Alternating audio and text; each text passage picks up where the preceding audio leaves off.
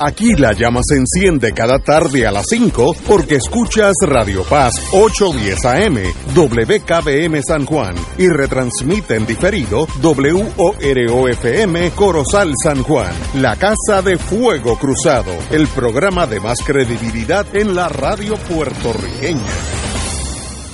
Esta emisora y sus anunciantes no se solidarizan necesariamente con las expresiones que escucharán en el siguiente programa. Son las 5 de la tarde, hora de escuchar Fuego Cruzado, el programa de más credibilidad en la radio puertorriqueña, en las voces de Ignacio Rivera y sus panelistas invitados con su discusión política dinámica e incisiva de los acontecimientos más importantes del momento. Fuego Cruzado comienza ahora. Muy buenas tardes, amigos y amigas de Fuego Cruzado. Comenzamos otro programa más de Fuego Cruzado aquí en Radio Paz 810 AM y por la noche en FM, para no meter error. No, bueno, ahorita me dicen cuál es el, para yo no meter, porque me estoy confundiendo con la de Mayagüez. Pero estamos aquí, como todos los lunes, el licenciado Fernando Martín, el doctor Francisco Catalá. Muy buenas tardes, compañeros. Buenas tardes. Buenas tardes. También tenemos con nosotros, como todos los lunes, el doctor Fernando Cabanillas, que me va a dar las buenas noticias que esperamos todos en torno a la pandemia del coronavirus. Compañero, ¿por dónde vamos, doctor? Pues te digo enseguida. Hoy reportaron que se identificaron 58 casos nuevos, únicos, como le llaman ahora, ya no están duplicados como antes, ¿no? Eso es promedio, más o menos, no es nada diferente. Recuerda que habíamos estado un poquito preocupados porque hacía 4 días atrás se habían reportado 125 casos nuevos, que es bastante alto, pero después bajó a 17 el siguiente día, después 25 y ahora 58, así que está más o menos promedio.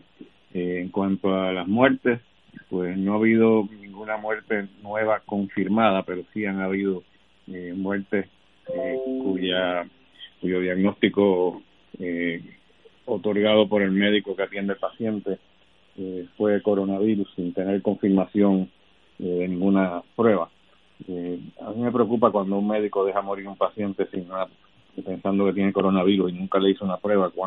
Cuán bueno es ese médico y cuán certero es el diagnóstico que hizo. Así que yo prefiero quedarme con los casos confirmados.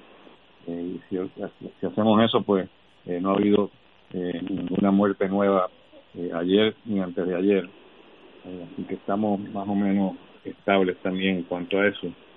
En cuanto a las camas ocupadas, ahora están reportando no solamente el número de camas ocupadas hospitales, sino que también están reportándonos cuántas de esas camas estaban ocupadas por pacientes con diagnóstico de COVID, cuando sí. Parece que es un paso adelante. Hay que felicitar al doctor Lorenzo González por añadir esas cifras que son bastante ilustradoras. Entonces, el número o el porciento de ocupación de camas en toda la isla, camas en general, no camas de intensivo, no camas, es 46%, lo cual se queda más o menos igual. De hecho, está un poquito más bajo que antes, así que las camas en los hospitales no están abarrotadas por pacientes, están todavía más de la mitad están libres. Lo interesante también, si miramos las cifras que nos dan ahora de camas ocupadas por pacientes que tienen el diagnóstico de COVID, pues de 3.370 camas que hay, perdón, de 6.500 camas que hay en total en toda la isla, en el hospital, hay 3.370 que están disponibles, y de las 6.500 camas que hay en total, solamente 143 estaban ocupadas por pacientes con el diagnóstico de COVID. Eso compara con 2 días atrás que eran 161. En otras palabras, hay menos pacientes que aparentemente están hospitalizándose con el diagnóstico. Eso es esperanzador. Sí, yo diría que sí. Sí, pero es bien interesante. Hay todavía más información que no he mencionado, que es el número de camas de intensivo. Hay un total de 638 camas totales de intensivo, de las cuales solamente 20 están ocupadas por pacientes con diagnóstico de COVID. Bueno. Sí, buena noticia. De ocupación de intensivo es solamente un 55%, y de esas es una minoría bien pequeña, son de pacientes con COVID. Como todos sabemos, la gobernadora indicó que ya la construcción y la manufactura puede abrir desde hoy, siempre y cuando se tomen las medidas de seguridad, que eso es obvio, eso no me lo tienen que decir. ¿Qué usted cree de ir paulatinamente, gradualmente, abriendo la economía? Yo estoy totalmente de acuerdo, porque recuérdate, yo le he dicho antes que la idea de la cuarentena no es eliminar la epidemia, eso no lo vamos a eliminar así hasta que no tengamos suficiente inmunidad. La idea es frenar el número de casos para que no sea tanto los casos que abarrotemos los hospitales y no podamos entonces dar abasto con, por ejemplo, los ventiladores, que es lo que pasó en Nueva York. Y ahora mismo nos están dando cifras también del número de ventiladores ocupados por pacientes con COVID. Hay 822 ventiladores disponibles, de los cuales solamente 230 están ocupados. Pero la sorpresa no es esta, la sorpresa es que de los 822 ventiladores disponibles, solamente 5 están siendo utilizados para pacientes con COVID. O sea que realmente tenemos un exceso brutal de ventiladores que... Te estaban hablando antes, te recuerdas que estaban hablando de abrir el centro de convenciones para utilizarlo para pacientes de COVID, que yo dije que no me parecía que era buena idea porque no había ningún signo de que estuviéramos llegando a al punto de que tuviéramos que abrir miles de camas cuando habían todavía tantas camas disponibles y tantos ventiladores disponibles. Pues realmente yo creo que esa idea de abrir el centro de convenciones me parece que ya es académica, es relegado a un tercer plano. No creo que estén realmente este fin de semana oí en Nueva York unos doctores hablando del Kawasaki Syndrome. Todos sabemos que Kawasaki es una palabra japonesa. Yo sé que hay una motora japonesa, etcétera. ¿Qué es el Kawasaki Syndrome en los menores, que ha surgido esto en Nueva York? Pues mira, el Kawasaki es una enfermedad relativamente rara. Es una enfermedad básicamente de niños. Yo, como no veo niños, pues nunca he visto un caso de Kawasaki, pero es una enfermedad inflamatoria que afecta el corazón. Y yo creo que es realmente otro ejemplo más de lo que yo he estado diciendo todo este tiempo, que los pacientes con coronavirus pasan por una etapa viral que luego 80% se curan espontáneamente, y hay un 20% que entonces pasan por una fase inflamatoria. Parece ser que en niños esa fase inflamatoria se manifiesta comúnmente, no comúnmente porque tampoco es que sea tan común, pero que se asocia con esta inflamación del corazón, y obviamente también puede afectar los pulmones, pero los niños no se ve tanto de esos pacientes, esos niños que le están yendo en fallos respiratorios, como lo vemos más en adultos, ¿no? No sé si la inflamación en niños se manifiesta de una forma diferente, quizás más en el corazón o en otros órganos. Pero yo creo que es otro ejemplo de la fase inflamatoria del coronavirus, que es lo que tenemos que atacar realmente desde bien temprano para poder evitar que se nos mueran los pacientes. Esa es la razón de ser del protocolo que yo he mencionado antes, que estamos haciendo, dándole esteroides, corticosteroides, cortisona, por un periodo corto, porque el cortisona es un antiinflamatorio bien potente, y si se da de forma bien temprana, pues podemos evitar que se metan en problemas serios. Interesante. Hubo una conexión con el coronavirus, porque todos los niños o dieron positivo o dieron que ya están recuperados, pero que tuvieron coronavirus. Así que parece que hay algo conectando al Kawasaki con eso. Sí, yo creo que no hay duda de que tiene relación con el coronavirus, especialmente en niños. Pero la realidad es que algunas personas piensan que quizás esto no es exactamente Kawasaki, sino que es una enfermedad parecida a Kawasaki. Pero no importa, lo que importa es que tiene las características de Kawasaki, y que es una enfermedad inflamatoria y que parece estar relacionada al coronavirus. No creo que nadie esté dudando que sea relacionado al coronavirus. Compañero Martín. Sí, buenas tardes, doctor.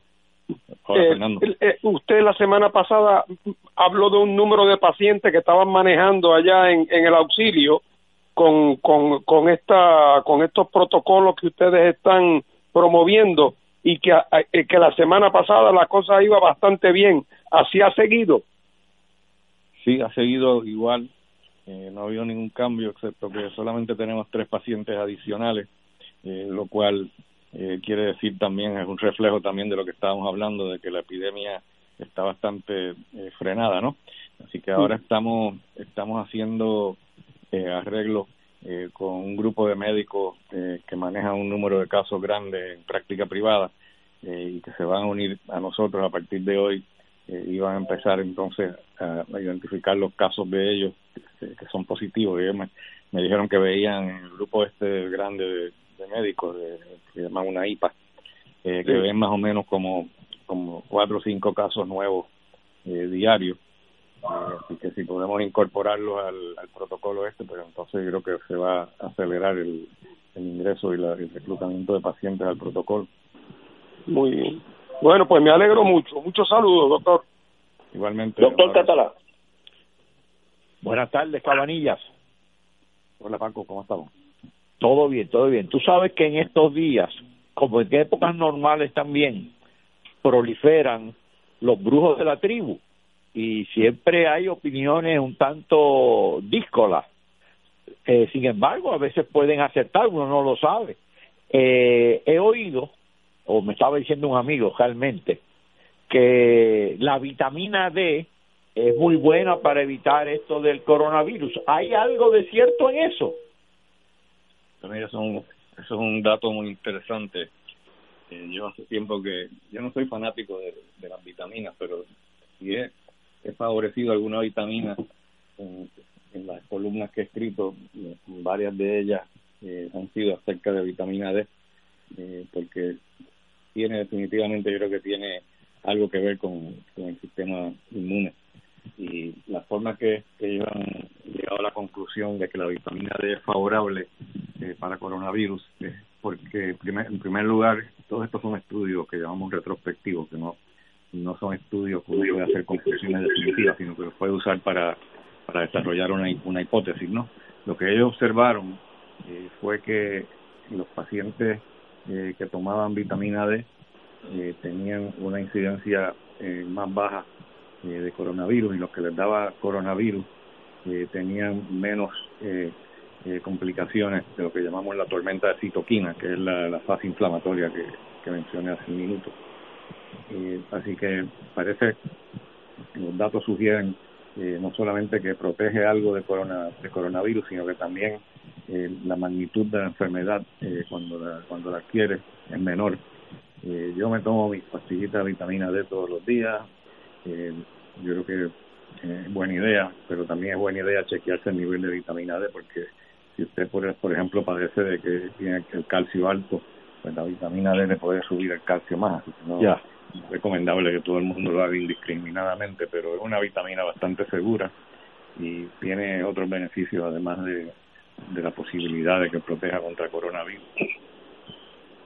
Muy bien. Pues los pacientes que han desarrollado influenza. También hay datos, por ejemplo, pacientes con influenza, cuando les da influenza y toman vitamina D, les dura menos la enfermedad que los que no toman vitamina D. Así que hay bastante evidencia indirecta de que ayuda. Y en cáncer también. En el plano internacional, usted lo predijo, ayer salió en el New York Times que Brasil está tomando el estadio Maracaná, el estadio de fútbol de los más grandes del mundo, si no el más grande del mundo. como un hospital ambulatorio, como hicieron en Nueva York. Así que aquella tesis de Bolsonaro, de que eso iba a atacar a Brasil, me da la impresión que estaba 100% equivocado. Diga usted, doctor. Sí, yo creo que Bolsonaro y Trump son de un pájaro dos alas. Realmente piensan de una forma muy similar y se equivocan de la misma forma todo el tiempo. Así que, como yo dije en mi última columna, cuando Trump diga que haga algo, usted haga lo contrario. Y creo que Bolsonaro también. Hoy tocó un tema, antes de ir a la pausa, el último tema. En su artículo este domingo habló de las mascarillas y o guantes, la ficción, lo real. En unas palabras, resúmame su artículo interesantísimo del domingo. Cómo no, pues nada, primero que los guantes son totalmente innecesarios, no solamente innecesarios, yo diría que hasta cierto sentido son peligrosos, porque la gente tiene un falso sentido de seguridad. Cuando se ponen guantes, yo creo que la gente piensa que el virus se le mete por las manos, y no es así. El virus no se mete por las manos ni por la piel, el virus entra por las mucosas, que son la boca, la nariz y los ojos. Por ahí es que entra. Entonces, si uno usa un guante, pues la gente tiende a usar el guante por varias horas. No lo lavan, obviamente, sino se lo cambian quizás después de varias horas de uso. Y mientras tanto, pues, si usted se toca la boca, la nariz con los guantes, pues puede causarse la infección. Además, usted va a estar tocando otra superficie y regando por ahí el virus, que otra gente va a entrar en contacto con esas superficies que toca con los guantes, que si están contaminados, ¿no? Así que lo mejor es no usar guantes y lavarse las manos cada vez que usted toca algún mango de una puerta para entrar. Pues yo siempre entonces me aplico hand sanitizer, tengo un potecito y lo uso para eso, y me lavo las manos con mucha frecuencia. Un día de esto se me va a caer hasta el pellejo, porque eso es por lo menos cada 15 minutos yo estoy aplicándome hand sanitizer o lavándome las manos. Yo creo que eso es lo más seguro. De hecho, en el auxilio mutuo no permiten a la gente entrar con guantes de fuera. Cuando viene alguien con guantes, lo tienen que desechar. Entonces, en cuanto a las mascarillas, pues es un tema bastante más complejo, porque hay diferentes tipos de mascarillas, ¿no? Está la mascarilla la que más protege, que es la N95. 95 quiere decir que filtra 95% de las partículas de cierto tamaño, que son tamaño bien bien pequeño. Por ahí no entran las bacterias. El virus, sin embargo, es de un tamaño que realmente es más pequeño que los poros, así que yo no entiendo bien cómo nos protege tanto del virus de coronavirus, me refiero. Pero sí tiene otra ventaja, que es que se ajusta más, sella mejor en la cara, no le entra aire por los lados, mientras que las mascarillas de tela son un desastre en ese sentido. Te entra muchísimo aire por los lados, y las mascarillas quirúrgicas no son perfectas tampoco, porque te entra como un 15% del aire que entra por los lados, lo que está filtrando poco. Pero se han hecho estudios demostrando que las mascarillas quirúrgicas sí protegen, no a la persona que las usa, sino a las personas que están enfrente tuyo, porque tú puedes ser, te puedes sentir perfectamente bien y estar incubando el virus, o puedes tener la enfermedad sin síntomas y puedes estar pasándoselas a otra persona simplemente por estar hablando con ellos. No tienes que toserle encima como se pensaba antes en estos lugares, porque ahora también se ha descubierto que el aire que uno exhala, si está infectado con el virus, pues va a estar contaminando a otras personas. Así que esa también es la base de los 6 pies de distancia, ¿no? Para evitar que llegue allá. Pero con las mascarillas quirúrgicas, pues sí se puede proteger, y se han hecho estudios que han demostrado que sí, el aliento exhalado por las personas que están usando una mascarilla quirúrgica tiene mucho menos coronavirus que de personas que usan una máscara de tela. Pero es el coronavirus que evaluaron en ese estudio. Realmente no es el coronavirus de COVID-19, ¿no? Es otro de los coronavirus que se asocia con catarro. Así que no sabemos con certeza si eso aplica también al COVID, al virus del COVID-19. En otras palabras, hay un montón de incertidumbre incertidumbre. No sabemos con seguridad.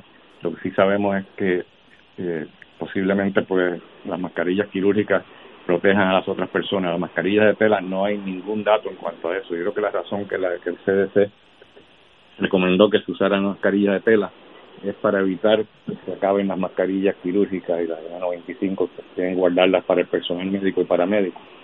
Y creo que por eso es que decidieron, pues, simbólicamente, porque la gente use la mascarilla de tela. Y no que yo esté en contra de que la usen, pero no me parece que sea una protección tan eficaz. Interesante. De cada 10 personas que se contaminan, ¿cuántos se recuperan? A la buena, rápido o a la larga, pero de cada 10, ¿cuántos fallecen? Más o menos. Bueno, depende del país y depende de cuántas pruebas estén haciendo. Porque aquí en Puerto Rico estaba como por 5%, pero realmente de cada 100, el promedio es como un 3%. Aquí en Puerto Rico las cifras eran 5%, ahora mismo pues no las he calculado hace tiempo, pero es más o menos un 5%, pero es que depende mucho también de la edad del paciente y de las enfermedades que el paciente tiene. Si es un paciente que tiene bastante comorbilidades, como le llamamos a las enfermedades que coexisten, ¿no? Por ejemplo, enfermedad cardíaca, diabetes, y paciente sobre 60 años, si está sobre 60 años y tiene comorbilidades, pues, entonces la mortalidad sube bastante, como un 15% en vez de un 3 a 5%. En otras palabras, las personas sobre 70%, ahí donde hay que velar el COVID Sobre 60 años de edad, ahí es que hay que preocuparse. Y mientras mayor, pues mayor es la mortalidad también. O sea, si coges de 60 a 70, la mortalidad es menos que de 70 a 80, y sobre 80, pues es mucho mayor. Oye, Ignacio. Dígate. Ignacio. Sí. Como yo no sé si el doctor, él no tiene que decir si está o no de acuerdo conmigo, pero a mí me parece que como tanto Trump como Bolsonaro son de los que creen en que hay que promover la inmunidad de la manada como solución al problema, que ellos dos, Trump y Bolsonaro, para adelantar su propia teoría, yo propondría que se expusieran lo más posible al virus para que así contribuyeran a su propia teoría. Eso no es mala idea. Está fuerte. A inmunizar la manada. Sí, no, pero claro. En la Casa Blanca hay unos casos allí dentro. Hay dos casos. Sí, él cree en la teoría de la inmunidad de la manada siempre que sea con otros, pero no con ellos. Otra manada. No, ellos lo que creen ahora es hacerse la prueba todos los días. Eso es una contradicción detrás de otra, porque el otro día Trump dijo que estaban haciendo demasiadas pruebas. En Estados Unidos se están haciendo demasiadas pruebas de COVID. Entonces ahora se está haciendo a todo el personal de Casablanca y él se está haciendo la prueba también todos los días. Increíble. Ay, Dios. Bueno, doctor, como siempre, un privilegio tenerlo aquí. El doctor igualmente, Fernando Cabanillas, jefe de oncología ya en el auxilio mutuo. Vamos a una pausa, amigos. Fuego Cruzado está contigo en todo Puerto Rico. Farmacia San Rafael, la primera farmacia de comunidad especializada en Puerto Rico, brindando servicios desde 1952. Le queremos informar que estamos disponibles en esta época del COVID-19, lunes a viernes de 8 de la mañana a 5 de la tarde. Recibimos sus recetas por email a farmacia@fsanrafael.com o por fax 787-721-4165. Prescripción 787-724-3307.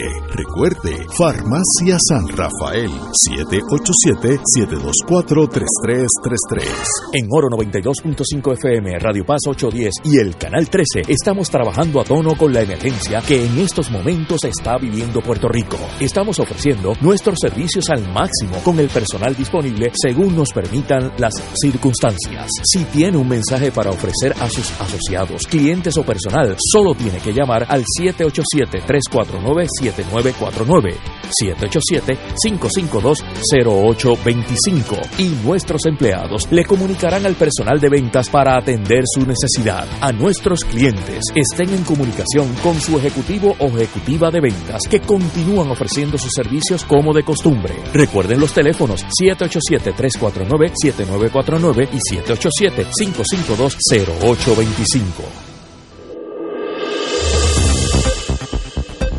Y ahora continúa Fuego Cruzado. Regresamos, amigos y amigas. Vamos a aterrizar ahora en la Guardia Nacional para que nos cojan el COVID-19 y hablar de lo que está pasando aquí. Hoy hubo una vista extensa, yo la estuve oyendo, ya que estamos en esta clausura, al licenciado compañero abogado Juan Maldonado. Él era la conexión política entre la White House, la Fortaleza, y Apex General Contractors, persona imprescindible en todo contrato con una entidad privada, porque necesitas alguien, en inglés se dice, los americanos, un facilitator, que facilita. Pero la vista fue muy amena, muy elegante. La compañera abogada del compañero de primera clase, y sencillamente pues ahí uno se da cuenta que estuvieron juntos muchas horas preparándose para esta vista. Así es que a mi compañera, le digo el nombre ya mismo, mis felicitaciones. Pero como siempre pasa, un profesor era un compañero de esos que ha vivido la vida, nos enseñó que el caso perfecto no existe, todo caso tiene cucarachas. Es dicho de un profesor de derecho muy correctamente.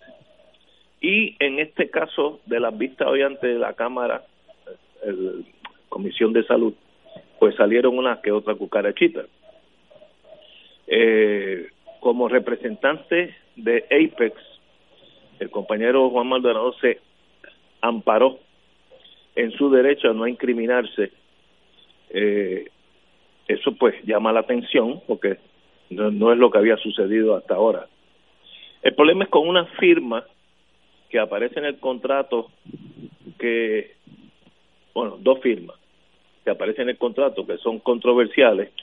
La del presidente de Apex, Roberto Rodríguez, él como notario, el señor Juan Maldonado, indica que esta persona firmó ante él, como hacemos todos los notarios todos los días.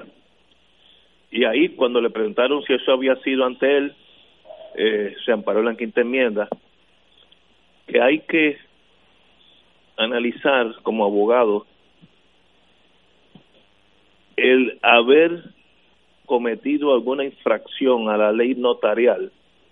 No es un delito criminal, es una falta a la ley notarial y uno se enfrenta al Tribunal Supremo eventualmente. Pero delito no es, así que no sé si se amparó indebidamente a la quinta enmienda, porque delito no cometió. Donde se tranca el dominó aún más es que un tal señor Aaron Vick, D.I.C., está en récord que él no autorizó a que su firma apareciera en el contrato con Apex y la compañía australiana. Y eso, pues, entonces sí sería mucho más serio. Ahí indicó también que las actuaciones estaban cobijadas en la relación abogado-cliente. Tengo mis dudas, porque un delito no tiene la protección abogado-cliente si lo cometen entre ellos. Bueno, pero sigamos para adelante.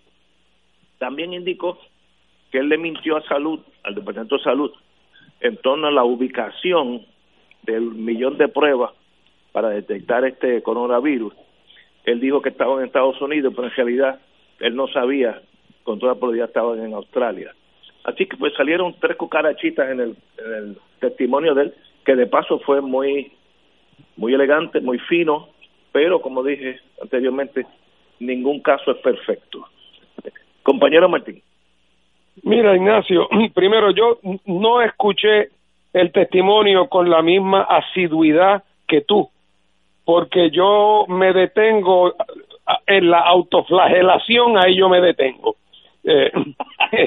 Y entonces pues no hay por qué tampoco un buen día que uno está sentado en su casa disfrutando el aspecto positivo de la cuarentena, dañar el día oyendo este dramón, ¿verdad?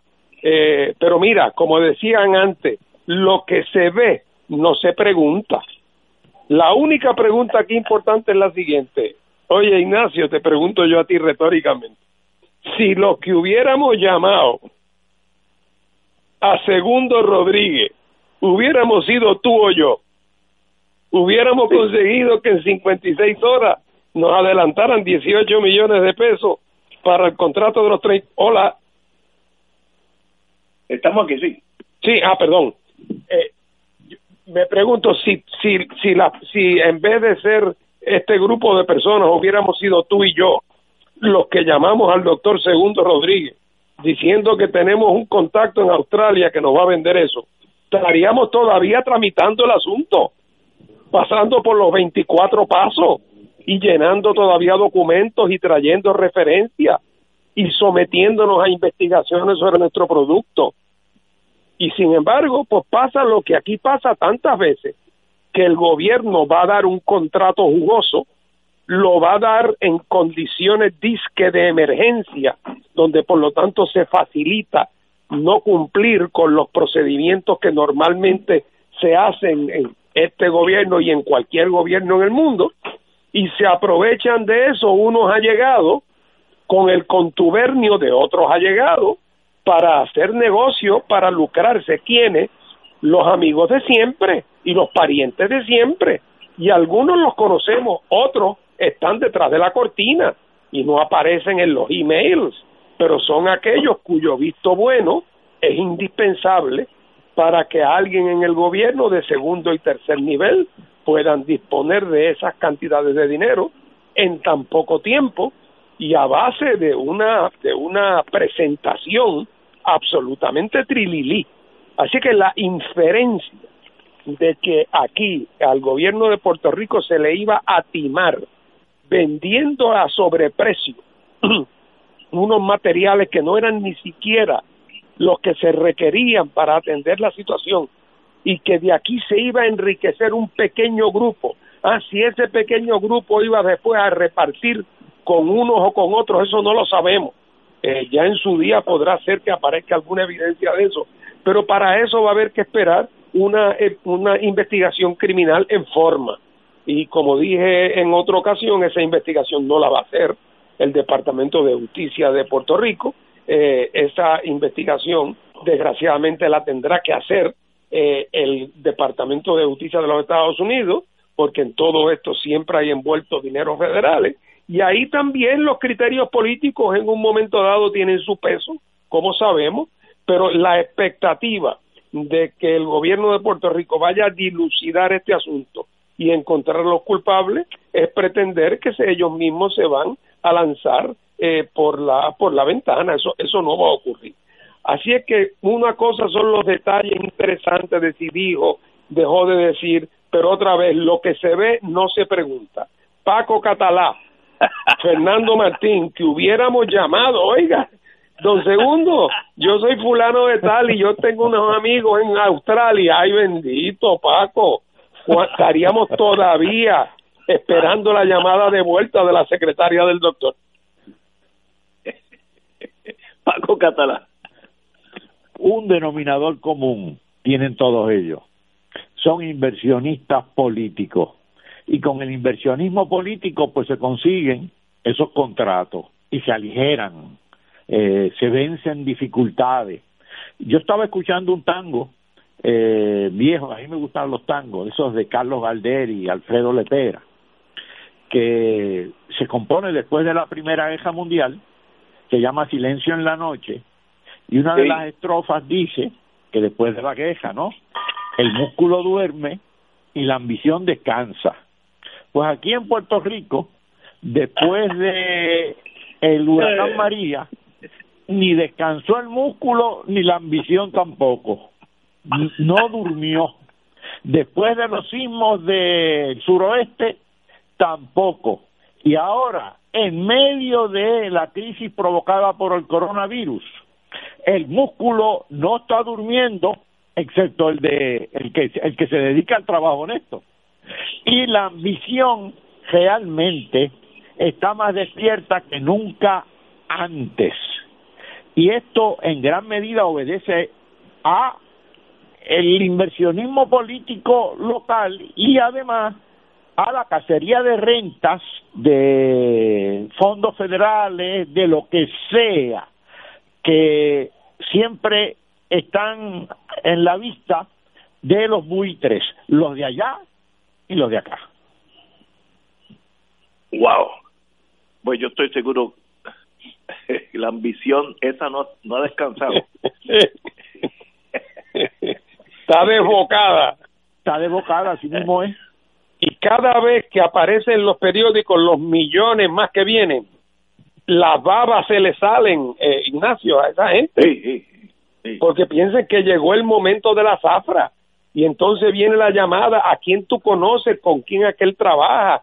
Tú le diste a la campaña, dile que después arreglamos, que cuento con ellos, que pueden contar conmigo.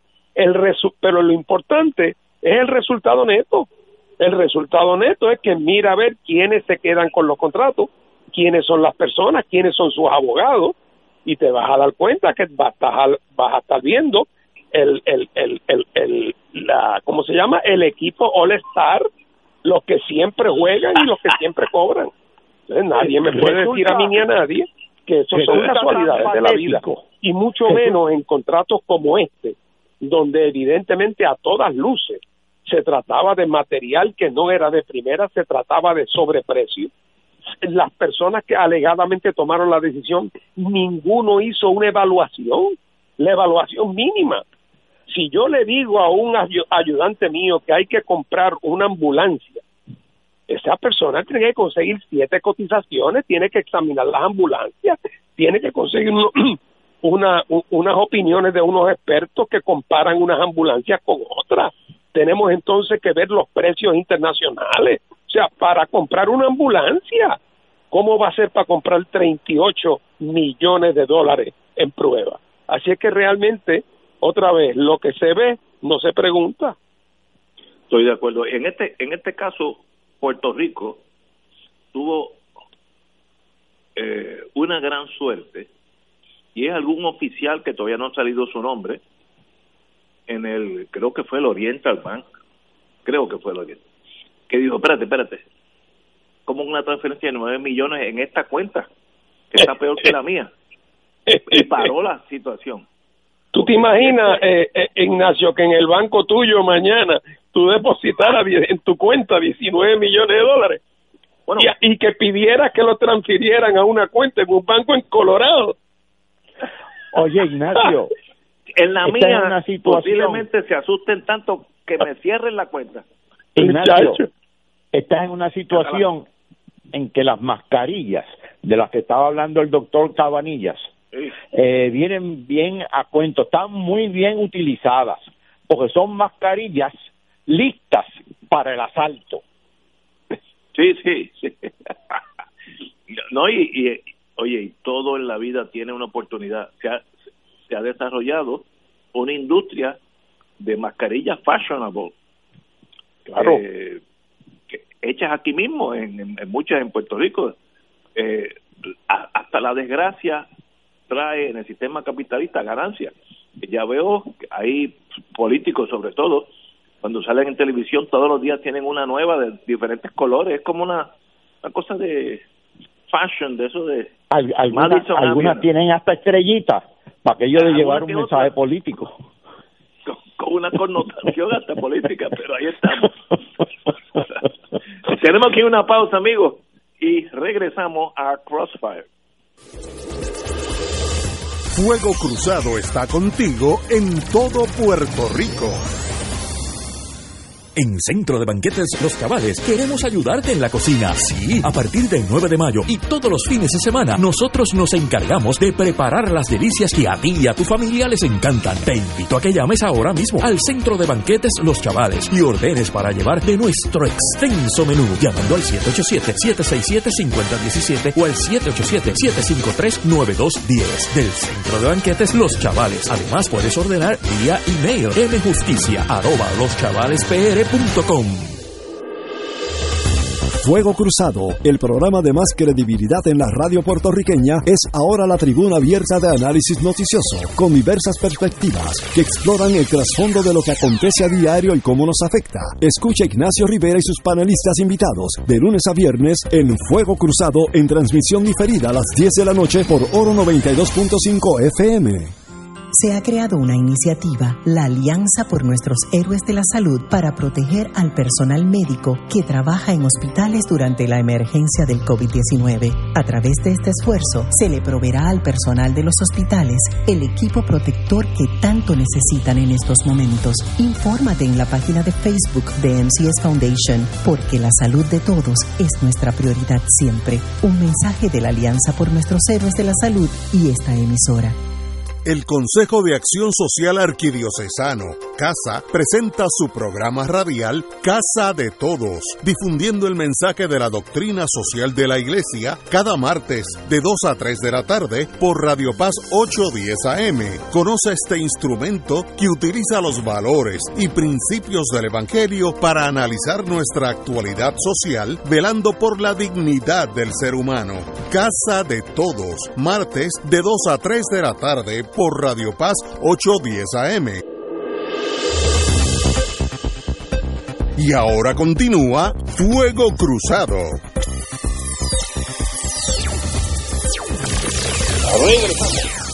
Amigos y amigas, bueno, tenemos unas elecciones que se avecinan y el tiempo apremia. La Comisión Estatal de Elecciones, con mucha cordura, indicó que tiene premura por tener más fondos, ya que con esta pandemia todo se ha restringido, y aunque muevan las primarias para agosto, las elecciones van a ser en noviembre, por lo menos en el mes de noviembre, de toda forma. Así que se tranca el dominó electoral en Puerto Rico, que es yo viví un tiempito en Italia, pero se parece a Italia. Hay cosas absurdas que se tornan casi irreverenciales. Hay primarias presidenciales en San Juan, a una primaria del Partido Demócrata, donde ya hay solamente un contendiente a la presidencia. Me gustaría que Chiti Martín ahorita me explique eso, porque yo me perdí hace tiempo. Hay una primaria a un partido demócrata que tiene poca importancia en Puerto Rico, para empezar, pero donde ya Biden va a ser el candidato a la gobernación, a la presidencia. Ahí me perdí. Como todos sabemos, va a haber, y en esto pues el jefe de la comisión levanta la voz de alerta, en estas elecciones hay 5 partidos en vez de los clásicos 3, PNP, Partido Popular, PIB, Victoria Ciudadana y Proyecto de Dignidad. Así que hay que acomodar todos esos eventos noveles en esta elección. También hay primarias locales entre el compañero y amigo Batia, Charlie Delgado y Carmen Yulín, y en el PNP, Pierluisi con la señora gobernadora Vázquez. Así que toda esta marabunta de pasión política se vuelca en menos tiempo, porque hemos perdido unos 60, 70 días paralizados ante el mundo, con mucha razón, pero paralizados. Así que, ¿qué hacemos ahora? ¿Qué garantizamos? Y si yo fuera la Junta de Control Fiscal, yo declaraba inútil lo de los demócratas, pero tal vez el problema sea mío. Compañero Martín. Bueno, lo primero es que me parece eso que tú has dicho, que es así, que el señor Bernie Sanders insiste en que, aunque él no va a ser candidato, y ya no va a serlo, pero que como está en la papeleta, que se debe llevar a cabo la primaria, aunque le cueste al pueblo de Puerto Rico $1 millón de pesos, y donde él no va a aparecer, ya se sabe que lo que queda es el candidato Biden. Oye, pero si ese fuera el único absurdo, pero el otro absurdo es el siguiente, que todos los que van a votar por Biden en la primaria, ninguno puede votar por él en la elección. Ah, sí, sí, sí. O sea, que esto ya realmente es un chiste de mal gusto, y es casi una caricatura de la situación de sometimiento colonial, y de cómo los puertorriqueños, en vez de reaccionar a eso, no digo yo tirándole piedras, pero por lo menos con una cierta dignidad, dándole la espalda, muchos se han vuelto partícipes activos en ese proceso, que es una cosa que me parece a mí francamente humillante. Así es que eso de esa primaria es un absurdo, y para colmo de cuento que el pueblo de Puerto Rico vaya a pagar ese capricho me parece una cosa insensata. Por el otro lado, la Junta de Control Fiscal se ha dado gusto, con el correr de los últimos años, de ir apretándole el cuello a la Junta Estatal a la Comisión Estatal de Elecciones, bajo la teoría de que cuesta mucho dinero. Mire, la Comisión Estatal de Elecciones tiene sus problemas, y los ha tenido siempre, pero ya quisiera cualquier departamento del gobierno de Puerto Rico cumplir su cometido jurídico como lo cumple la Comisión. ¿Cuál es el cometido de la Comisión Estatal de Elecciones? Producir elecciones limpias y creíbles cada 4 años. Lo hace. Aquí no hay nadie que se queda sin votar, aquí no hay nadie que se queja de que no le dejaron entrar al colegio, aquí no hay nadie que se queja de que no apareció en las listas, aquí vota todo el mundo, y el resultado de las elecciones es aceptado. ¿Por qué? Porque es un sistema regenteado por un sistema de pesos y contrapesos de todos los partidos, de los 3 partidos. Y la gente me dice, ah, pero lo que pasa es que ahí están los 3 partidos. Mire, lo único peor que 3 partidos es uno solo, que es lo que quisiera el PNP y lo que antes hubiera querido el Partido Popular. Los 3 partidos se hacen peso y contrapeso. Eso no le conviene nunca al partido del poder. Por eso, por ejemplo, ahora en esa ley municipal que han traído ahí por los pelos, para complacer a los alcaldes y para politiquear, ahora pretenden a última hora introducir un elemento que quitaría la posibilidad a los partidos de minoría de tener presencia en las asambleas municipales, es decir, solamente el esquema que hay ahora, donde el alcalde garantiza con su triunfo que controla la asamblea municipal, pero siempre tiene que haber entonces por ley gente del partido que llega segundo y del partido que llega tercero. Quieren eliminar esa garantía para que no haya pesos y contrapesos a nivel municipal. Pero hay que soltar el agarre que tienen sobre la comisión, darle recursos, porque sin recursos esto no se puede llevar a cabo. Y además que aquí va a haber que hacer una planificación especial, porque estas elecciones no se van a poder conducir físicamente como se han conducido elecciones anteriores. Hay que prepararlo de otra manera. Hay que buscar quizás más espacios para votar, para que la gente tenga más acceso, que no haya unas filas interminables con el tema del distanciamiento social.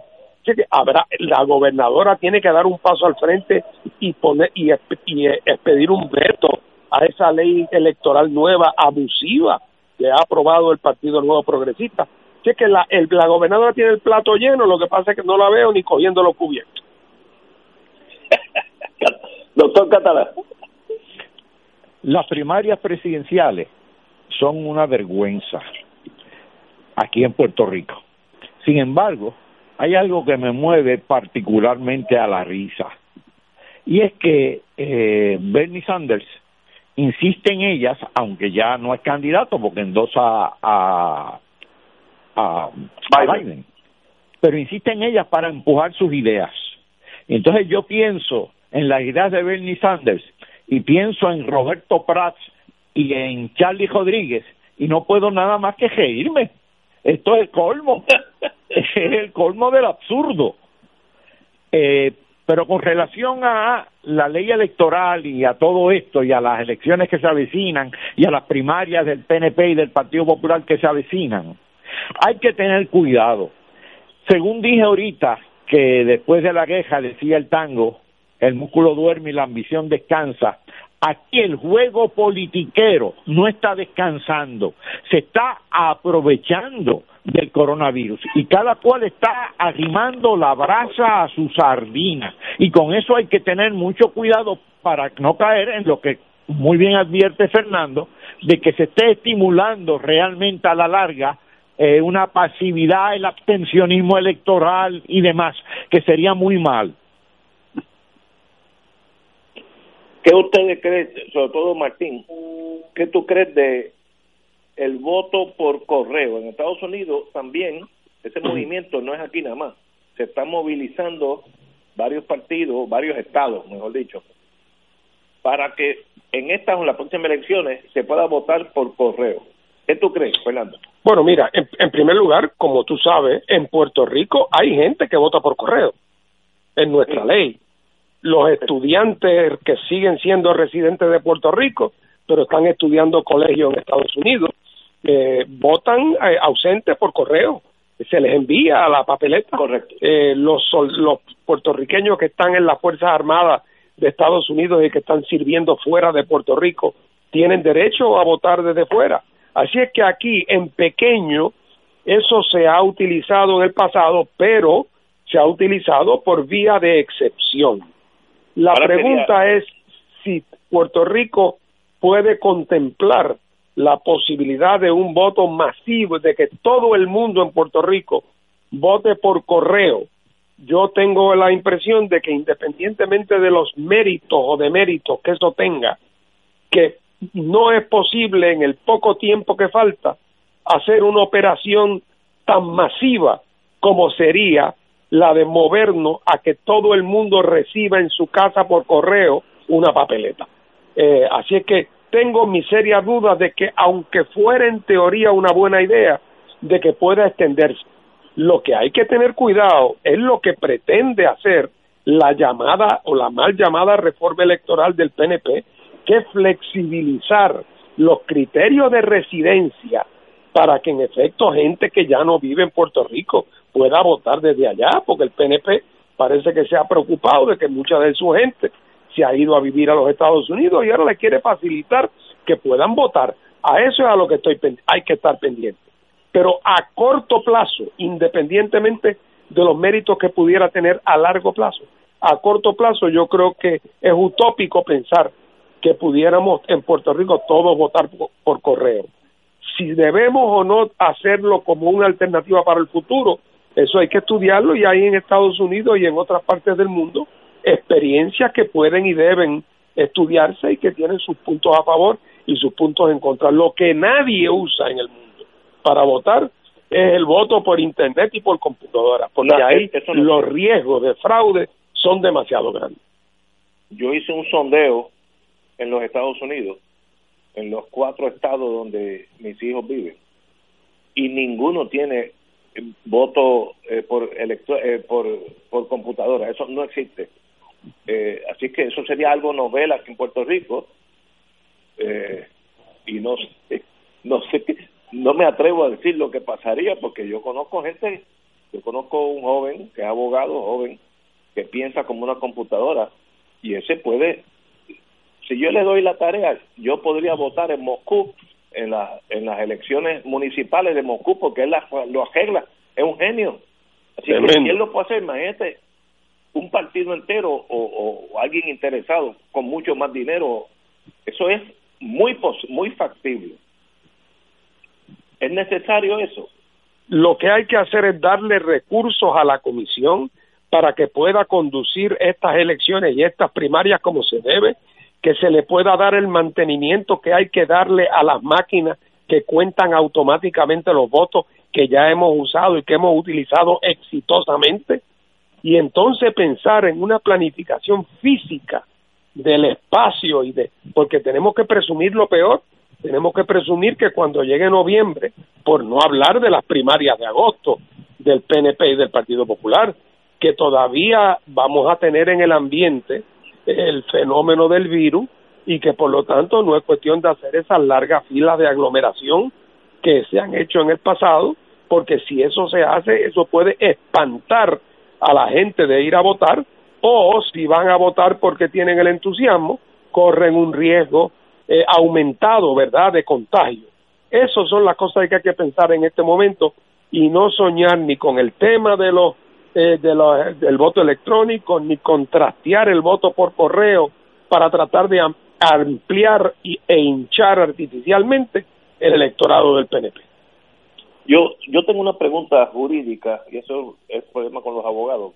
Seguimos pensando como abogados. Yo tengo una hija. Después de escuela superior en Puerto Rico se fue a Estados Unidos. Es puertorriqueña, nació aquí, etcétera, etcétera. Desde entonces, eso hace 25 años, ya trabaja, tiene su vida en New Hampshire, para ser específico, vota en las elecciones de New Hampshire. Bajo este agrandamiento del voto, ¿ella podría votar aquí? Yo creo que... Bueno, eso el lenguaje es muy ambiguo, pero muy peligroso. Pero aunque lo hace factible porque le tienta al que está afuera a hacerse pasar por residente. Así es que es un proyecto malo, la gobernadora lo sabe, pero como parece que Rivera la tiene en el bolsillo, pues entonces, desgraciadamente, el futuro del país está en mala mano. Ay, Dios.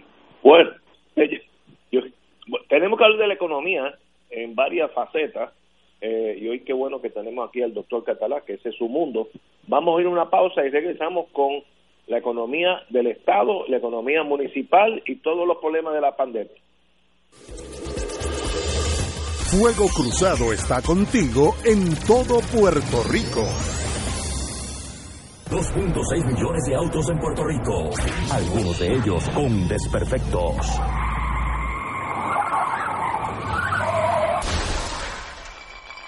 Autocontrol. Tu carro. Tu mundo. Lunes a viernes a las 11 de la mañana por Radio Paz 810 AM. Un club rotario es casa de jóvenes y adultos, de hombres y mujeres que comparten y viven los deseos de servir a los demás en un ambiente socialmente sano y productivo. Mensaje del Club Rotario de Río Piedras.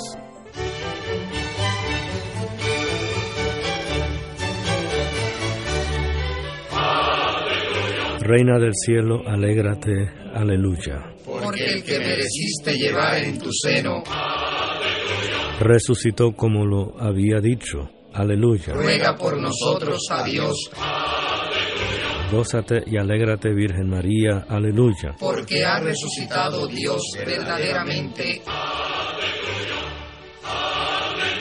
Aleluya. Oremos. Oh Dios, que por la resurrección de tu Hijo, nuestro Señor Jesucristo, has llenado el mundo de alegría.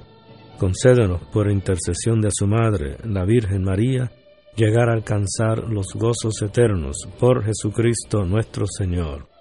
Gloria al Padre, al Hijo y al Espíritu Santo, como era en un principio, ahora y siempre, por los siglos de los siglos. Amén.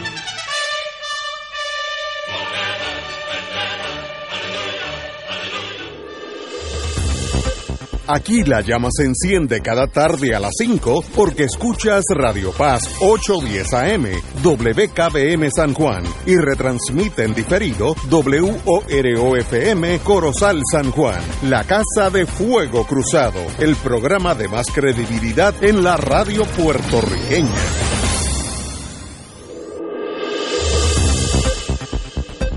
Y ahora continúa Fuego Cruzado.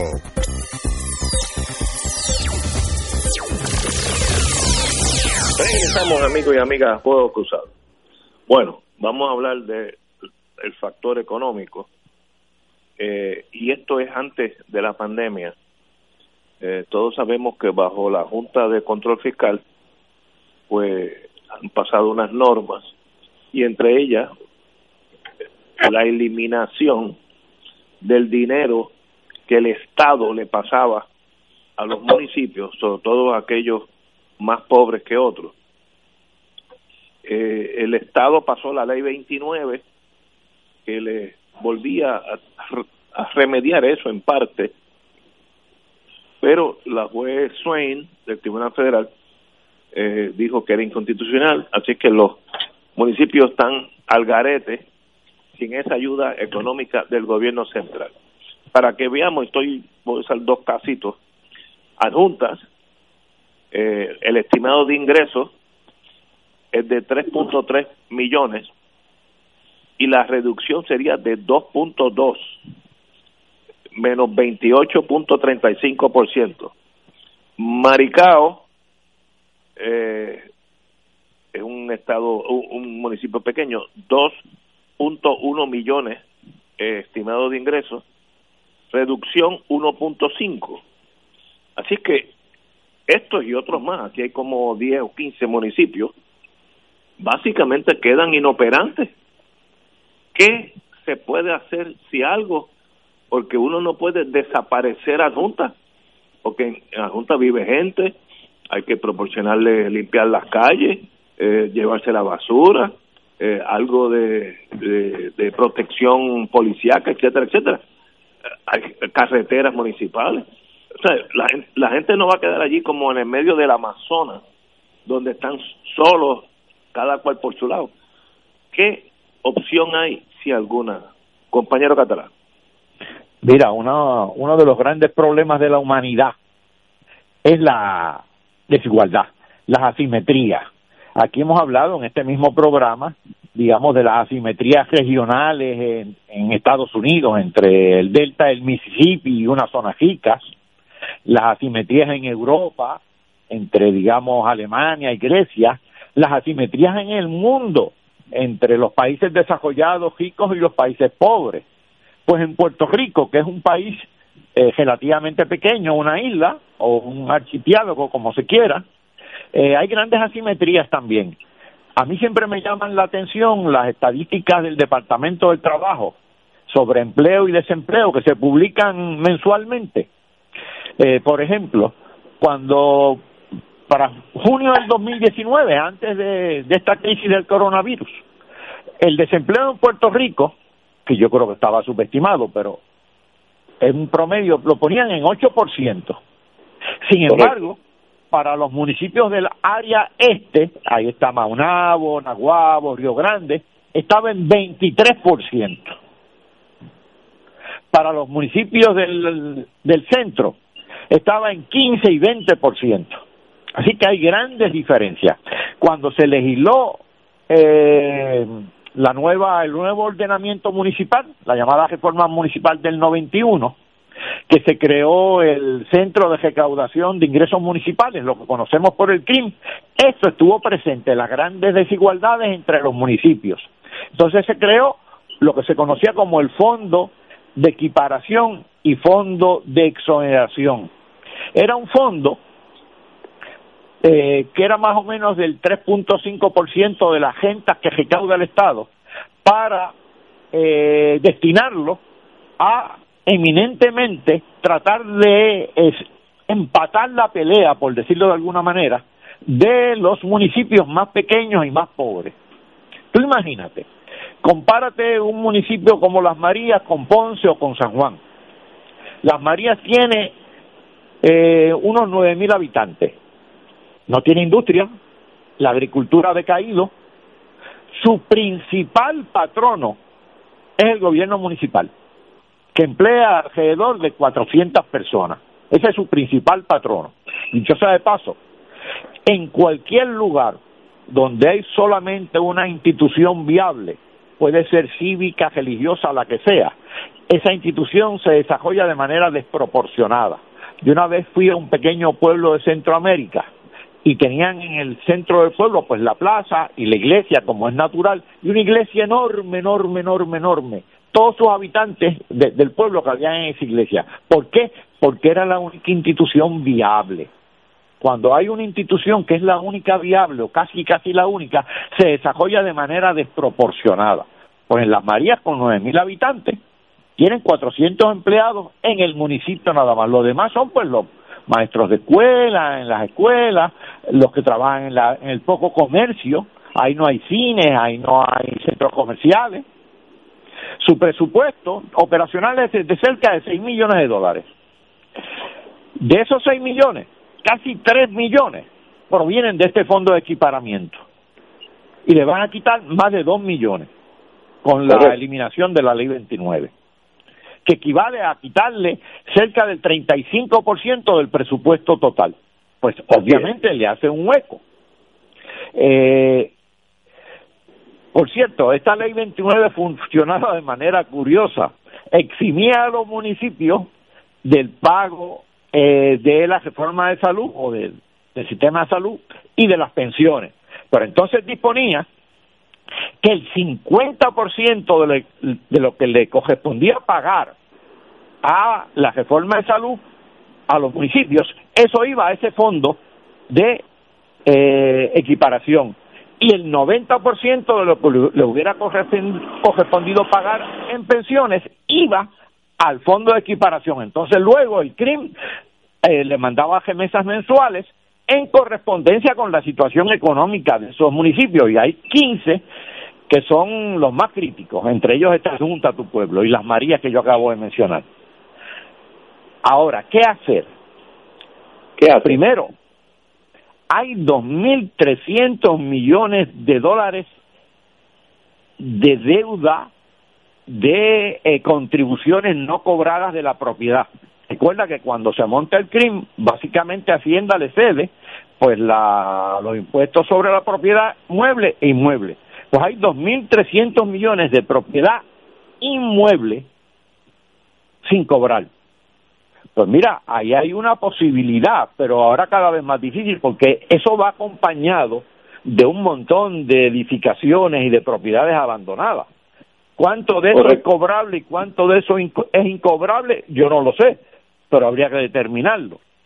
Por otro lado, aparte de esas viejas deudas, que eso, por cierto, debería vincularse, si se cobrara algo, a un plan de reciclaje, de desarrollo urbano en los centros urbanos, para darle vida a esos centros urbanos.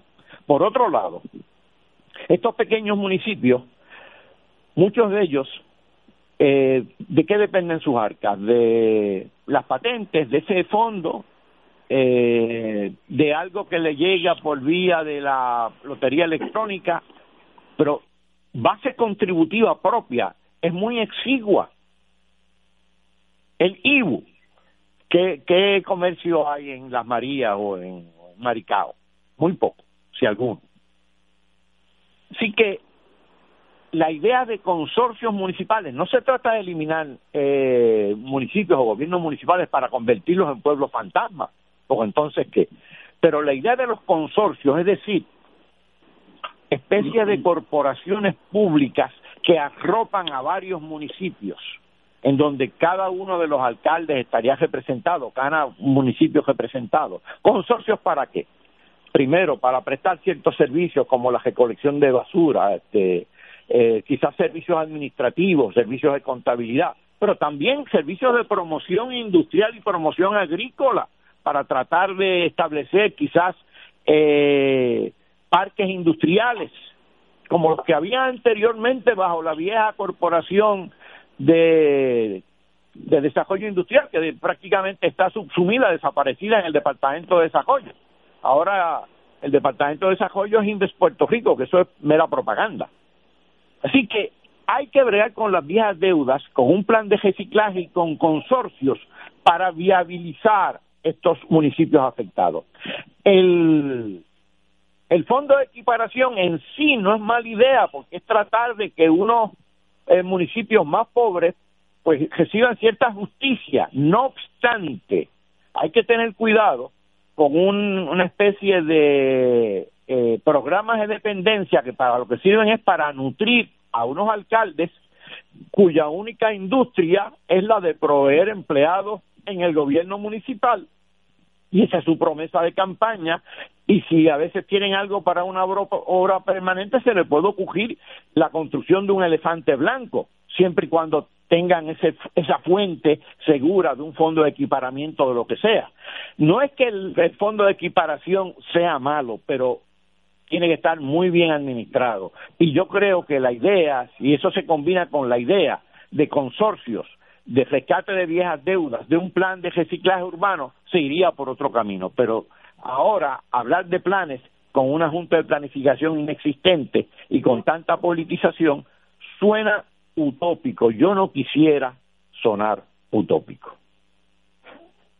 Pero lo que yo estoy viendo, por ejemplo, tú indicaste Las Marías, el estimado de ingreso es 2.7 millones, que es un municipio muy pequeño. La reducción sería de 2.0 millones. Prácticamente le están quitando ese 2.7 millones que dicen estimado de ingresos, es de los ingresos del Fondo de Equiparamiento o de Equiparación. Así que prácticamente se lo están quitando cuando le quitan esos 2 millones. Sí, completo. Exacto. Y entonces fíjate que el presupuesto operacional que tienen sí son 5 millones. Esos 2 millones que le reducen equivalen al 34.11%, a casi el 35% del presupuesto operacional total. ¿Y qué, así que hace un alcalde? Los tornan inviables. Inviables, entonces, pero ¿qué pasa? ¿Habrá otra emigración masiva de Puerto Rico? ¿La gente abandonará sus pequeñas casas o pequeñas finquitas y se irán con sus tíos, sus nietos, lo que sea? Bueno, déjame decirte. ¿Qué uno hace si uno pierde el 34% de su presupuesto en Las Marías, 28% en Adjunta, Orocovis 30%, Maricao 31%? ¿Qué uno hace? Déjame decirte una cosa. Notamos que hay emigración en Puerto Rico, pero es la emigración que hay de esos pueblos hacia Estados Unidos o hacia otros pueblos de la isla es enorme. Hoy día Las Marías tiene 9,000. Tuvo 11,000 y 12,000 anteriormente. Veo. Habitantes, así que ahí hay un desdibujamiento de todos esos pueblos que es realmente trágico. ¿Qué solución tiene? Vamos a una pausa para no interrumpir al compañero Martín cuando regresemos. Fuego Cruzado está contigo en todo Puerto Rico. Se ha creado una iniciativa, la Alianza por Nuestros Héroes de la Salud, para proteger al personal médico que trabaja en hospitales durante la emergencia del COVID-19. A través de este esfuerzo, se le proveerá al personal de los hospitales el equipo protector que tanto necesitan en estos momentos. Infórmate en la página de Facebook de MCS Foundation, porque la salud de todos es nuestra prioridad siempre. Un mensaje de la Alianza por Nuestros Héroes de la Salud y esta emisora. La pandemia que amenaza a la humanidad en estos días de incertidumbre ha puesto en peligro no solo la salud de las personas, sino que también la economía global y la subsistencia financiera de la familia y otras instituciones. Las emisoras católicas que antes de la crisis ya enfrentaban una situación precaria para poder funcionar, se ha mantenido en el aire sirviendo a la comunidad y a los fieles, brindándole aliento y promoviendo la fe y la esperanza. Ahora más que nunca, recabamos de tus oraciones y ayuda económica para mantener este ministerio. Envía tu aportación a través de la aplicación ATH móvil de la siguiente manera. Paso número 1, marca Pay a Business. 2, busca Radio Paz 810. 3, escribe la cantidad de donativo. Y 4, marca enviar. Mil gracias y que Dios te colme de bendiciones por tu ayuda. Fuego Cruzado, el programa de más credibilidad en la radio puertorriqueña, es ahora la tribuna abierta de análisis noticioso, con diversas perspectivas que exploran el trasfondo de lo que acontece a diario y cómo nos afecta. Escucha Ignacio Rivera y sus panelistas invitados de lunes a viernes en Fuego Cruzado, en transmisión diferida a las 10 de la noche por Oro 92.5 FM. Radio Paz te ofrece el mejor motivo para levantarte temprano y disfrutar el comienzo de un nuevo día, de lunes a viernes, con Enrique Liboy y Radio Paz en la mañana. La dosis perfecta de noticias, deportes y éxitos musicales de todos los tiempos, humor y curiosidades, calendario de actividades y tus peticiones musicales por el 787-300-4982.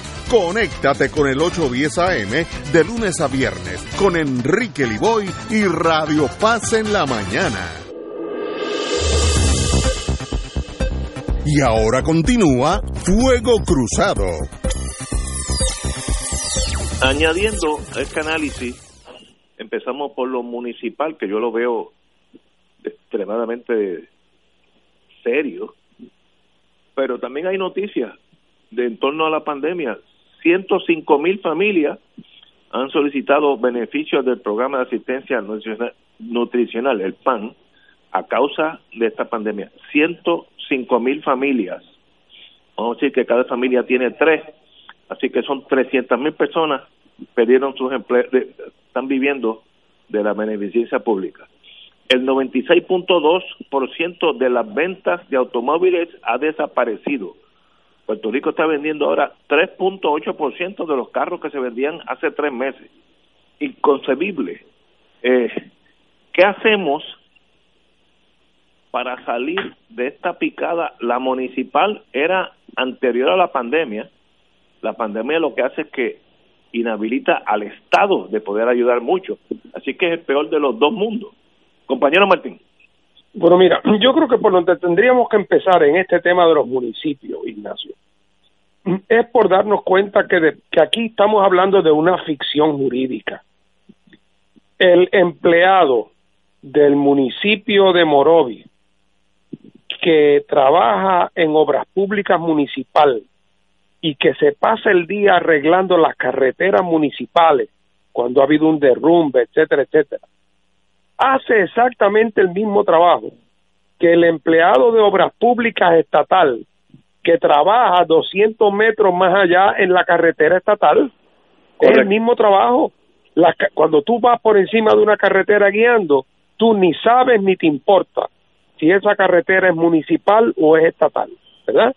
Así que la idea de que los que trabajan en la municipal tienen que pagarla a los municipios, mientras que los que trabajan en la carretera estatal tiene que pagarlo el gobierno de Puerto Rico, es una distinción artificial, particularmente cuando con el correr de los años los municipios en Puerto Rico, la diferencia de ingresos se ha ido dramatizando, porque se han empobrecido, porque se ha ido la gente, porque el mismo Estado, cuando concede exenciones contributivas, concede también exenciones de impuestos municipales. Y resulta que entonces cuando por fin se abre la fábrica, si es que se abre, resulta que la aportación al fisco municipal de esa fábrica es muy poca, porque las exenciones que les dio Fomento, en efecto regaló lo que no era de Fomento para regalar. Así que yo primero me empezaría a sacar de la cabeza la idea y empezaría a pensar en los municipios como un punto de oferta de servicio regional del gobierno de Puerto Rico, que se hace, claro, bajo la égida administrativa de un municipio, pero no debemos esclavizarnos a la conceptualización de que cada municipio tiene que ser económicamente autosuficiente, porque no fueron realmente nunca diseñados para eso tampoco, ni la manera en que están divididos unos de otros responde a eso. Después de todo, cuando el gobierno aprobó la Ley 29, yo pienso que la razón por la cual la hizo es no solamente porque los municipios tenían el agua al cuello y la marea subiendo, lo cual era cierto, en muchos casos también porque hemos tenido alcaldes desastrosos, pero el agua al cuello y la marea subiendo sin duda alguna, y tiene que haber pensado el gobierno de Puerto Rico que como los municipios no están en quiebra, que quien está ante la corte de quiebra, quien está es el gobierno de Puerto Rico, y como bajo la ley promesa la corte de quiebra viene obligada asegurarse que el plan de ajuste asegure un trato adecuado para los servicios públicos esenciales y para las pensiones.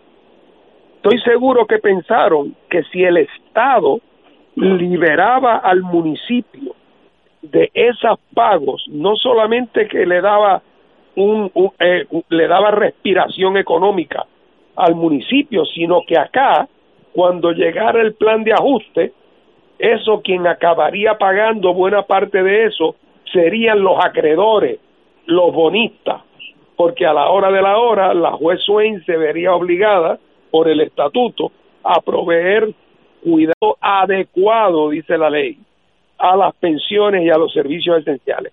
Así que pienso que la idea original era pensando que si el gasto lo hacía el municipio, no estarían protegidos en la corte de la juez Swain, pero que si el gasto quien lo hacía era el gobierno de Puerto Rico, que entonces podían pedirle a los acreedores, a los bonistas, que tuvieran que cargar con parte de esa pérdida. Yo creo que ese es el plan original, y al que se le ocurrió, si yo tengo razón, tuvo una buena idea, porque es una manera de romper con la barrera artificial jurídica de qué tiene que pagar el municipio y qué tiene que pagar el Estado, si en el fondo lo tenemos que pagar todos. Esta idea de que yo no pago por nada de lo que ocurre en Cabo Rojo, y que el de Cabo Rojo no paga nada de lo que ocurre en San Juan, no es cierta. Podrá ser cierta en cuanto al camino municipal, pero no es cierto en cuanto a todo, porque todos contribuimos al presupuesto general. Totalmente de acuerdo con ustedes dos. Señores, es un problema serio, hay que buscar una solución.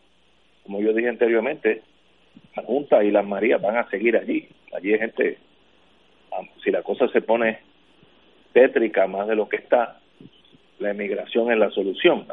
Pero fíjate, Ignacio, compañero, las soluciones que muchas veces se buscan por ahí son de extremos absurdos. Por ejemplo, unos dicen, vamos a eliminar los municipios, pero ya los municipios son entidades culturales, no te crees un problema innecesario. Y la otra solución, también falsa, es que se ha usado mucho, vamos a descentralizar y a pasar un montón de funciones del Estado a los municipios. Eso es balcanizar a Puerto Rico, eso es absurdo. Entonces, la idea de formar consorcio, la idea de que los municipios no sean mini estados, porque tienes ahí la asamblea, la legislatura, el alcalde, el Departamento de Obras Públicas, la Policía Municipal. Entonces estás construyendo, estás emulando la configuración del Estado en el municipio. Y eso, primero que es costoso, pero no es viable y es absurdo. Así que esta idea de los consorcios, la idea de que el Estado, hombre, desempeñe las funciones que tiene que desempeñar unitariamente, me parece que es la solución, y no hay que estar con los extremos de liquidar a los municipios o de descentralizar al Estado central. Bueno, de verdad que no. Nadie lo dijo mejor que aquel político español que dijo al gobierno que gobierne. Exactamente. Wow, nos quedan 5 o 6 minutos. El nuevo Código Civil pasó el Senado, ahora va la Cámara. En el Senado pasó 16-7, todas las minorías votaron en contra, y sencillamente el Código Civil es una pieza bien importante, un libro que literalmente empieza antes de uno nacer, porque regula el matrimonio, luego uno nace, tiene unos derechos, regula la vida de uno, con actividad en contratos, obligaciones, etcétera. Cuando uno muere también empieza el aspecto de herencia. Así que el Código Civil conlleva la vida de un ser humano desde antes que muera hasta después que muere, porque los pleitos de herencia, etcétera, se rigen bajo el Código Civil y ya la persona desgraciadamente murió. Hay un nuevo código, se sabe muy poco de él, la Cámara lo considerará las enmiendas, no sé qué está pasando, porque hay algo de secretividad que la noto innecesaria, pero ahí estamos. Compañero Martín. Bueno, esto del código, mira, todo el mundo en Puerto Rico que tiene interés en este tema sabe que hacía falta hace mucho tiempo la modernización, la puesta al día de nuestro Código Civil. Correcto. Eso ha ocurrido en todos los países del mundo cuyo derecho privado se rige fundamentalmente por el Código Civil. Todos han pasado por procesos, algunos ya en más de una ocasión, de tener nuevos códigos civiles que son la puesta al día de los códigos. Eso mismo ocurrió en Francia, ocurrió en España, ocurrió en Quebec. Así que eso no es nada nuevo y es un trabajo que hay que hacer, que se hace en las escuelas de derecho con la participación de la clase profesional. Se identifican los problemas nuevos que no existían antes, las nuevas tecnologías que requieren atención y que de alguna manera hay que hacerlas compatibles con las disposiciones del código. Bueno, todos esos asuntos. Se moderniza para quitarle los elementos patriarcales y discriminatorios que tenía un código que en el caso de Puerto Rico cuando se hizo no existía ni el divorcio, o por lo menos no existía el divorcio que rompía el vínculo. Así que todo eso está muy bien y se hizo mucho trabajo, pero desgraciadamente la mayor parte de la intensidad de este proceso se ha gastado públicamente en el debate sobre dos o tres artículos que tienen que ver con el tema de los gays y con el tema de los abortos y con el tema de los derechos del no nacido. Es decir, los asuntos que tienen que ver con las preocupaciones religiosas, hombre, que son legítimas en el ámbito religioso, pero que no son legítimas que una particular visión religiosa pretenda que su catecismo se convierta en un artículo del Código Civil. En su iglesia, voluntariamente, todos deben cumplirlo, pero no pueden pretender que esa sea la norma para todo el mundo. Y desgraciadamente, como el PNP y el Partido Popular en su día también, buscan desesperadamente votos en el sector evangélico que oye mucho a sus pastores. Sus pastores, por lo tanto, tienen una influencia, algunos de ellos particularmente, muy grande, y entonces para complacerlo, abdican esos legisladores PNP y populares, abdican de su responsabilidad cívica y política para ir a sentarse en la falda, ideológicamente hablando, a estos pastores y tratar de complacerlos con unos lenguajes ambiguos que realmente son, primero, una pérdida de tiempo, porque tarde o temprano todos estos asuntos ya tienen un fundamento constitucional moderno, pero siguen queriendo llenarle los ojos a los pastores de que están de su lado. Y eso es lo que ha atrasado todo este procedimiento y le ha quitado atención e interés a otros aspectos del código que pudieron haberse trabajado de manera más intensa. Compañero Catalá, tiene un minuto y medio. Bueno, yo ese código no me lo he tirado al cuerpo, naturalmente. Pero cuando con las leyes se hace lo que estaba describiendo Fernando, que se empiezan a apretar tuercas aquí y allá en función de sectores con intereses muy particulares, como son los sectores religiosos, se suele terminar creando un Frankenstein. Y los Frankenstein no son muy funcionales para ninguna sociedad. Me sospecho que este Código Civil, aprobado de la manera en que se ha aprobado, de manera partidista y precipitadamente, y respondiendo a determinados intereses, puede ser precisamente eso, un Frankenstein. Yo considero que nadie en el mundo debe tener menos derecho que yo, o el más rico o el más pobre. Eso en el mundo entero. Así que cualquier desviación de ese principio para mí está mala. Todos somos iguales ante Dios. Estoy seguro que el primero que exigiría eso sería Dios, y por tanto si el ser humano trata de discriminar contra uno o contra el otro por la razón que sea, eso para mí es negativo siempre. Veremos qué los legisladores hacen con este Código Civil, y como yo dije, si van a hacer algo negativo para el ser humano, déjenlo como está, está bastante bien. Señores, tenemos que irnos, son las 6:28 y en un minuto suena una chicharra, no sé para qué, pero suena.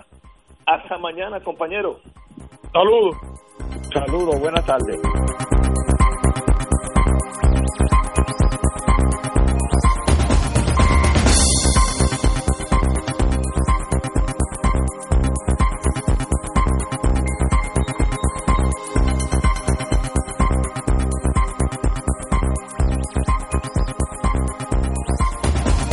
Esta emisora y sus anunciantes no se solidarizan necesariamente con las expresiones vertidas en el programa que acaban de escuchar.